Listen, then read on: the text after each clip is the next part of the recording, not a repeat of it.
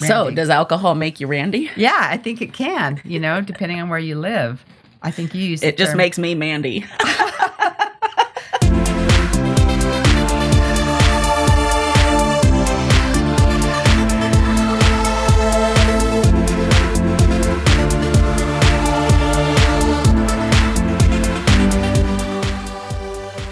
Welcome to It's Not Human Sexuality, the show that goes beyond sexuality to reproductive health. I'm like, oh, you don't need that penis. I just need your heart to pump. Understanding the foundations of reproductive health allows you and the ones you love to make better decisions about your health, mind, and relationships. This podcast is co hosted by Dr. Betsy Cairo, or Dr. B, Like my grandmother always said, everything in moderation, Mm-hmm. including moderation. But anyway, and Mandy Johnson. Dr. B has her doctorate in human reproduction and is a board certified reproductive biologist. She is also a certified sexuality educator with supervisory standing and over 20 years' experience teaching at the graduate and undergraduate level. She is the owner of the only commercial cryobank in Colorado and is the executive director of the nonprofit Look Both Ways. Her nonprofit specializes in reproductive health education. Mandy Johnson is a high school family and consumer science teacher with more than 15 years' experience and a master's degree in education. if you don't know your boundaries before you start drinking, it's really easy for them to be crossed because you don't even know where they are. She is also a certified sexuality educator and is treasurer on the board of Look Both Ways. The two have been friends for many years and are passionate about changing the way we educate our youth about their reproductive health. Hey Mandy, What's up, Betsy? not much. It's nice to be back, just you and me. Yeah. Right. real so new episode today. We're going to talk about the myths of alcohol and sex. Whiskey dick? Yeah, whiskey dick. That's what we're going to talk about. Love to hear it. Okay. There are a lot of things about alcohol that are okay. And there are some things about alcohol and sex that are not. And we're going to go through those kind of one by one today. That sounds great. Hey guys, welcome to It's Not Human Sexuality. All right. So to start off, though, we're going to talk about alcohol and its effect on people with vaginas. Great. Sounds perfect. So we know that alcohol can increase desire. Ooh, yes, it can. You get a little bit feeling hot and heavy and a little horny when you drink some. yeah, a little randy. Is, that, mm-hmm. is that the term, randy? Yeah. Randy. So I if mean, we for your for your age, people, that's the word. fight. Oh my God, we just threw some ageism in there. I'm not sure alcohol and, you know, I, I'm just not sure that kids today use the word randy. Evidently, it's only used for people over the age of 60. So, It's not a term I hear teenagers use. Like oh, here's ever. the pro- here's the thing, though. See, I've been watching a lot of BBC TV, mm-hmm, Yeah, yeah. and That's where you got that. that's where I get it. so, does alcohol make you randy? yeah, I think it can. You know, depending on where you live. I think you use It just term- makes me Mandy.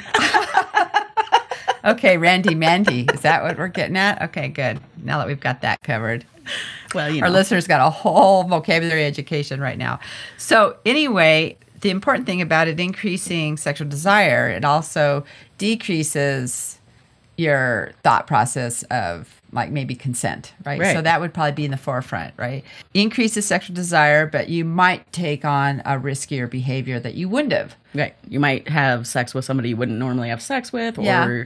not use condoms when Yeah. you normally would. Exactly. Absolutely. So, increase sexual desire, decreased cognitive ability to maybe make good choices or even give consent, right? Yes. And we're going to later on we'll talk about the difference between, you know, intoxicated and incoherent. Yes. So, let's say you are not too intoxicated to make decisions. You've made a good decision, let's say, and you're still practicing safe sex and all mm-hmm. that. Some things physiologically can happen to your body that might decrease pleasure. Well, that's too bad because you're real, real horny and randy, right? yes, you you And are yet- right. For women, you know, because we all have the same hormones, estrogen, testosterone, and same with people with penises. And so for women, alcohol actually increases their testosterone, and there's some thought behind that by them thinking, well, this is why women might become more uh, aggressive or like you said, hornier and wanting wanting to have sex more, so more initiating, Mm-hmm. More in sexually aggressive in that yes, way. Mhm. but then like you, we were talking about, it lowers blood flow to the genital area. It lowers the ability to lubricate, so sex might be more painful, or you might require more lubricant. It also has more of a numbing effect on the clitoral region because it's a neuro uh, central nervous system depressant. So, Mm-hmm. So you might not be able to reach orgasm as easily or at all. Exactly. And so think about that. You are really wanting to have sex and then it's really disappointing sex. That is one thing that can happen for people with vaginas. Um, but for men, uh, it's the opposite. It lowers testosterone. And in that case, what you have is it may be harder to get an erection. It can cause sexual dysfunction. It's not that maybe it lowers their libido, it doesn't do that, but it lowers their ability to perform. So we've all heard the expression whiskey dick. This is what we talked about earlier. And I think it was, uh, I, there was a comedian out there that said, you know, if you're too drunk to fish, that's pretty drunk. And so we kind of bring that over to the sex world. Like, if you're too drunk, then maybe, you know, you should make some different choices. But why does that happen? Why do men get uh, erectile dysfunction?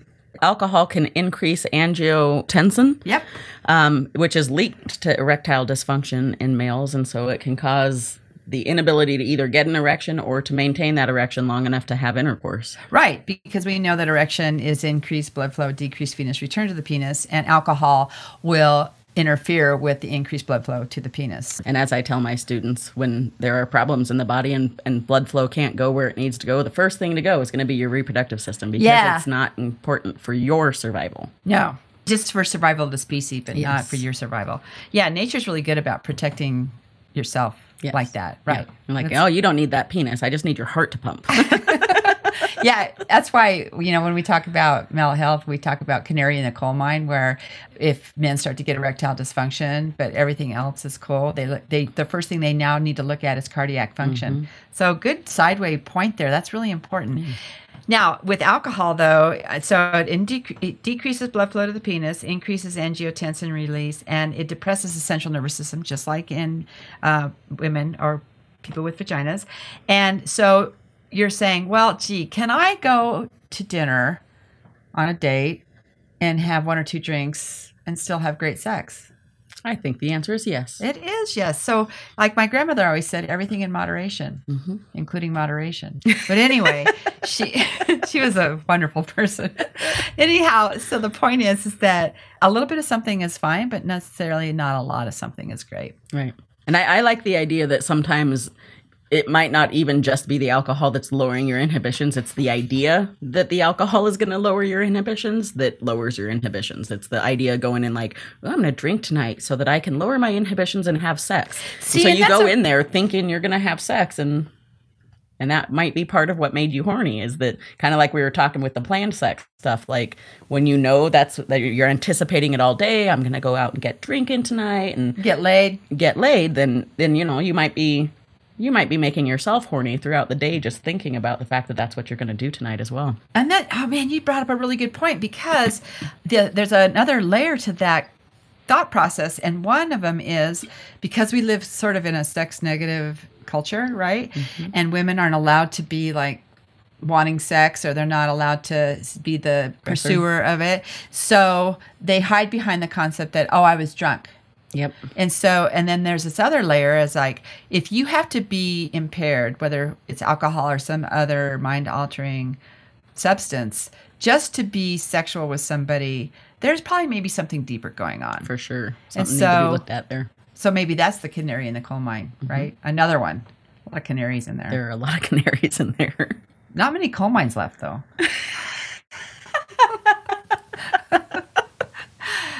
That's a whole nother environment. Whole nother Okay, thing. Yeah. So there's this other thing about alcohol that people talk about, and they talk about sexual attractiveness, right? Ooh, Are we talking about beer goggles we now? are. We're talking about beer goggles, where everything looks really good when you're, You just have a little bit more to drink, and Yeah. that guy suddenly turned hot. yeah, He wasn't before, no, but he Yeah. is now. I know. Yeah. And then, you know, there's this terrible thing called coyote date. Oh, Tell me about Coyote Date. This oh my gosh! I've never see, this of. is this is I get to learn something today. This is terrible, though. Coyote date is when you wake up in the morning and you'd rather gnaw off your arm than wake up your partner.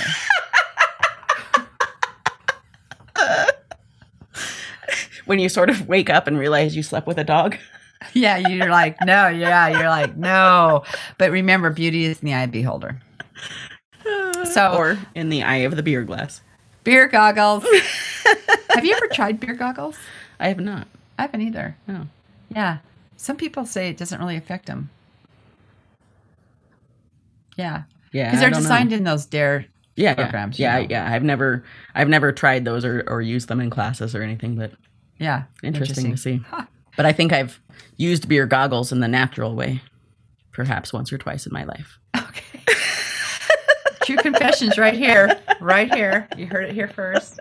Good. And then here's something really important is if you're going to go out drinking, you really shouldn't pace yourself with your group, right? Because everybody processes alcohol differently. Absolutely. Yeah, Based some- on age, based on tolerance and experience, based on weight, based on anything else that's Whether in your not- system. Whether or not you've eaten, oh yeah, if you're polypharmacing, yeah, that's not good. Whether or not you've eaten, um, whether or not you know, uh, you probably know this. Diabetics don't. It doesn't take as Doesn't- much uh, yes. for sure, and so they always because laugh at the what a sugar cheap processing, drunk I am. right? your cheap date. I yeah, am. yeah. Although I, ha- I have a story about um, one one of my first dates with Bill, my husband. Mm-hmm. So we went to um, an Asian food place, and we were having hot tea before dinner, and it was jasmine tea, and I found myself getting incredibly loopy, like ridiculous loopy and i was laughing hysterically and almost falling out of my chair and i was like oh my you know and i didn't know this guy because this was like first second third date like and, and he's looking across the table at me and he's sniffing his tea. He puts his tea down he reaches across. He we're drinking from the same teapot right? Right. he's smelling my tea and and he puts it down and he's looking at me and i go there's something in the tea. There's something in the tea. And he's like no I don't, I don't think so. And i said i i can barely i'm like stoned out of my gourd here you know? And he's like okay. And I, you want to go home? And i'm like well no I, i'm just gonna stop drinking the tea. This is jasmine tea right? So i come to find out years later i'm allergic to it. And that's one of the reactions. If you're allergic to jasmine tea that's one of the reactions. And he's like dang i wish that happened to me. Because he's watching me and he's like I wish my tea was doing this, and it was quite the scene. Oh, and it didn't great. even no alcohol involved at all. Right, right. So maybe that's just a little tidbit of knowledge that someone could use. Yeah, just be careful with jasmine tea. Yeah, like if you're getting looped on jasmine tea, you're a cheap date for sure. but you might be allergic to it. Interesting because a similar thing happened to me one time eating Indian food. And, Oh. and I don't know I don't I don't remember honestly if I was drinking jasmine tea or not but but I went to lunch with a friend at an Indian restaurant and ate a bunch of food from the buffet and both of us left stoned. Yeah. I mean and I was like what was in that food? Oh my god, had to go back to work and I was yeah. so yeah, so He had to carry maybe me I'm out of the allergic to restaurant. something from yeah. there. Interesting. Yeah. So I don't drink tea anymore. when we eat. Betsy abstains from jasmine tea Yeah. for sure. Oh, it was. It's hilarious. I love it. yeah. It's a, it's a really fond memory. Well, there you go. But so bringing us full circle back to the point that your body may not metabolize alcohol the same. I know it's like a loose correlation, but the point is is that you don't really know how you're going to react. Yeah. And then here's something else that we all have to keep track of, which is unfortunate, but never leave your drink unattended. Absolutely not. There's way too much scary date rape drugs and things Mm-hmm. that people can do to your drinks to to be trusting a drink sitting on a table. I know. And so here we are, alcohol and sex, right? So if alcohol already does all these things, and it's just so sad that we now have people slipping roofies into your drink to make it even worse for you. Which of course then leads us to the next thing of Can, can we just take a moment and Yeah. say that in general, alcohol is the number one date rape drug, even Oh, yeah. outside of roofies, because Yes. you can get somebody way too drunk and then get them incapacitated, which Yes. is what we're about to talk about. So Right. it doesn't even have to be roofied. You just if if you have a date that's pushing alcohol on you and saying no drink this drink this rather rather than offering you and being okay if you say no know that that's kind of a warning sign in and of itself if you're being pushed into drinking or using drugs because that is definitely its own way of uh, getting somebody to be incapacitated enough to Right. to potentially sexually assault them Yes. Yeah. So consent is is verbal. Like some people say you can have nonverbal consent for for sexual activity. I'm not sure about that anymore. I think consent should be verbal. I think it should be yes, I would like to do this. I'm, I, I think verbal consent is the safest way to proceed It is. Just one step below written contract. But yeah. yeah. So but verbal Sign consent, this. you know, people say, well, nonverbal consent can be present too. Well, what would you consider nonverbal consent? I would consider. I mean, if, if for me, if I would, if I was thinking in terms of nonverbal consent, it would be enthusiastic engagement in the activities that are occurring. Okay. However, how do you go from one activity to the next yeah, because without see, some kind of, you know? Yeah. But I suppose, like non-verbally, if if a hand moves somewhere and it's not wanted there, you might slap it away non-verbally. If a hand moves somewhere and you like it, you could pat the hand or something. You know, Yeah. like there are nonverbal ways of of saying, yeah, I, I'm gonna like this, or don't even go there. But I do, I would agree with you that I I feel like personally, verbal consent and non-consent is a much clearer, especially if you're this. intoxicated. especially if you're intoxicated. And I'm not talking like Jasmine tea. Loopy. I'm talking like, you know, you've just you've got, you know, You got Like, a little buzz going yeah, a little buzz going. Yeah, feeling feeling- good. feeling randy. Yeah. Yeah. Okay. So, what is the difference then between intoxication and incapacitation? I think a really easy one would be can you understand their words and can they walk on their own? If they, like everybody who gets drunk and loopy slurs their speech a little bit, but you can usually understand what they're trying to say. You can understand their words, but if they blah, blah, blah, and Yeah. they can't make words happen, Yeah. that's that's past intoxication and into incoherency. Right. And if you can't stand up and walk by yourself, like somebody who's drunk might stumble a little and might be, you know, woozy on their feet, um, but but somebody who's incapacitated has their friends holding them up because they can't even move their legs on their own, right? And I feel like those are some some decent tells between drunk versus incapacitated. And incapacitated means they cannot give consent. That is past past the point of being able to give consent and and if you have sex with somebody who's incapacitated there is no consent and it could always be seen as sexual assault from the person who's incapacitated if they wanted it to be Because it is. there's no consent being able to give Right. Exactly. And so, if you're completely passed out, which we have, you know, court cases based on that, mm-hmm. it's a, it's assault. But what is so sad about all of that is if there are court cases based on that, and there are, um, they'll say, "Well, why did you get so drunk?" right. And sometimes it's not you that got you so drunk.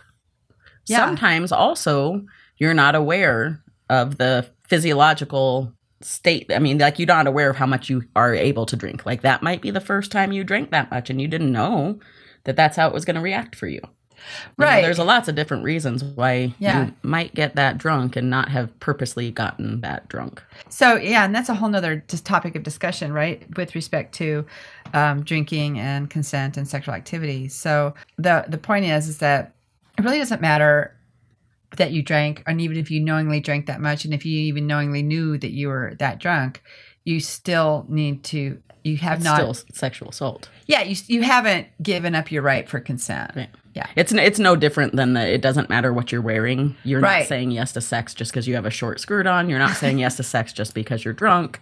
You're not saying yes to sex just because you danced really close with somebody while you were drunk wearing a short skirt. yes.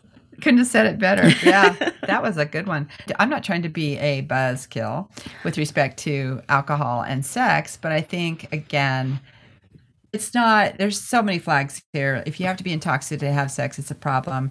If you, you know, want to drink and have sex, that's fine, but understand it could definitely you know it lowers your inhibition but also decreases your performance all so mm-hmm. you know it's it's a trade-off It and is. so you have to decide well what what is it that you want for the evening and then i guess make your assessment from Yes. there And as I try to tell my students, have your boundaries set before you go into any of those situations. Know what you want, what you don't want, things that you'd be willing to do, things that you aren't willing to do. And if you know those when you're sober, I'm not saying it's a perfect system or that you Yeah. won't forget some of those when you drink, but if you know what your boundaries are before you start drinking, at least you're more likely to stick to them. If you don't know your boundaries before you start drinking, it's really easy for them to be crossed because you don't even know where they are. But if Right. you know what your boundaries are, you at least have a, a basis A even before you're drinking. Yeah. Sort so- of a subconscious Yeah. boundary setting. yeah. And so th- there will be some part of your brain saying, "You don't want to do that. You don't want to do that." You might ignore it because of the dri- the drinking or whatever, Yeah. but you you know, if you don't have boundaries set, there will be nothing in your brain letting you know that that's not something you're wanting to do the same Right. way. So that's Right. that's just something I always tell my students is you got to know your boundaries ahead of time. Right. And that's why I really feel like, yes, there are some things that we can talk about with respect to nonverbal consent, but mostly I think consent should be verbal. I think so too. And maybe that's And in the moment, Yes. uh, yeah, I consented last night. That doesn't mean anything about today. Right. consent has to be moment to moment, act to act, and it can be withdrawn at any, Any time, time. Even in the middle of sex. Yep. So just remember if you're too drunk to fish, maybe you should just get an Uber Put your and pole away. Put the pole away.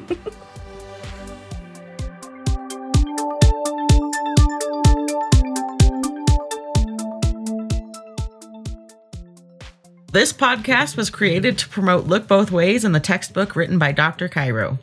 Look Both Ways is a nonprofit organization based in Loveland, Colorado, with a mission to educate our youth about their reproductive health to make informed decisions for their future.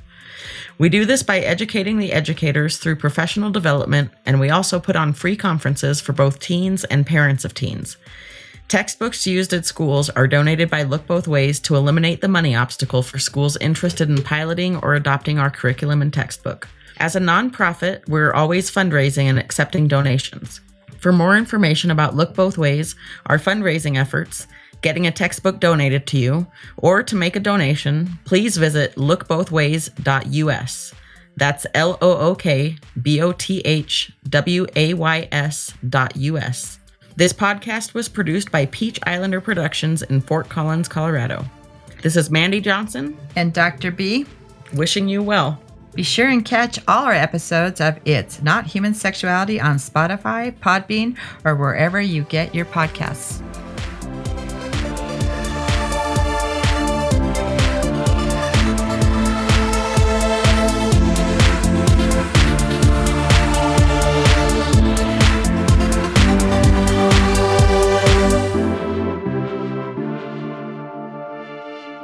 I do remember the one time when we were recording in the studio and I go, hey, Mandy, and you go, uh, hey. and I go, Betsy? Like we haven't known each other for Do you remember that? Yeah, I I'm looking do. right at you and I'm like, Betsy?